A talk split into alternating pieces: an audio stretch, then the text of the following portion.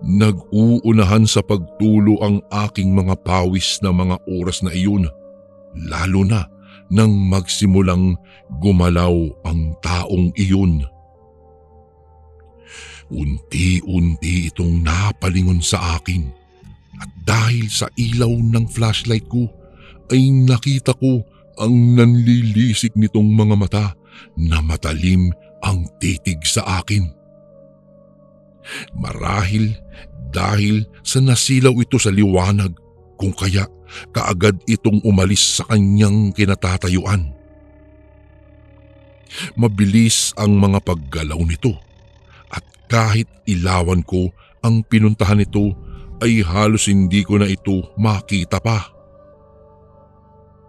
Ilang sandali pa ay nanginig na ang aking mga kamay dahil sa mahinang paghuni ng tiktik na narinig ko.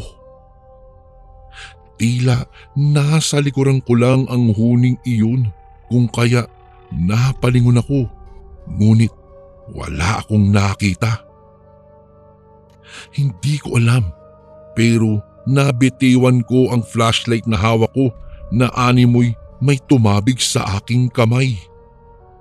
At dahil doon ay dali-dali ko itong kinuha ngunit halos hindi ako makagalaw nang makitang may nakatayo sa aking harapan.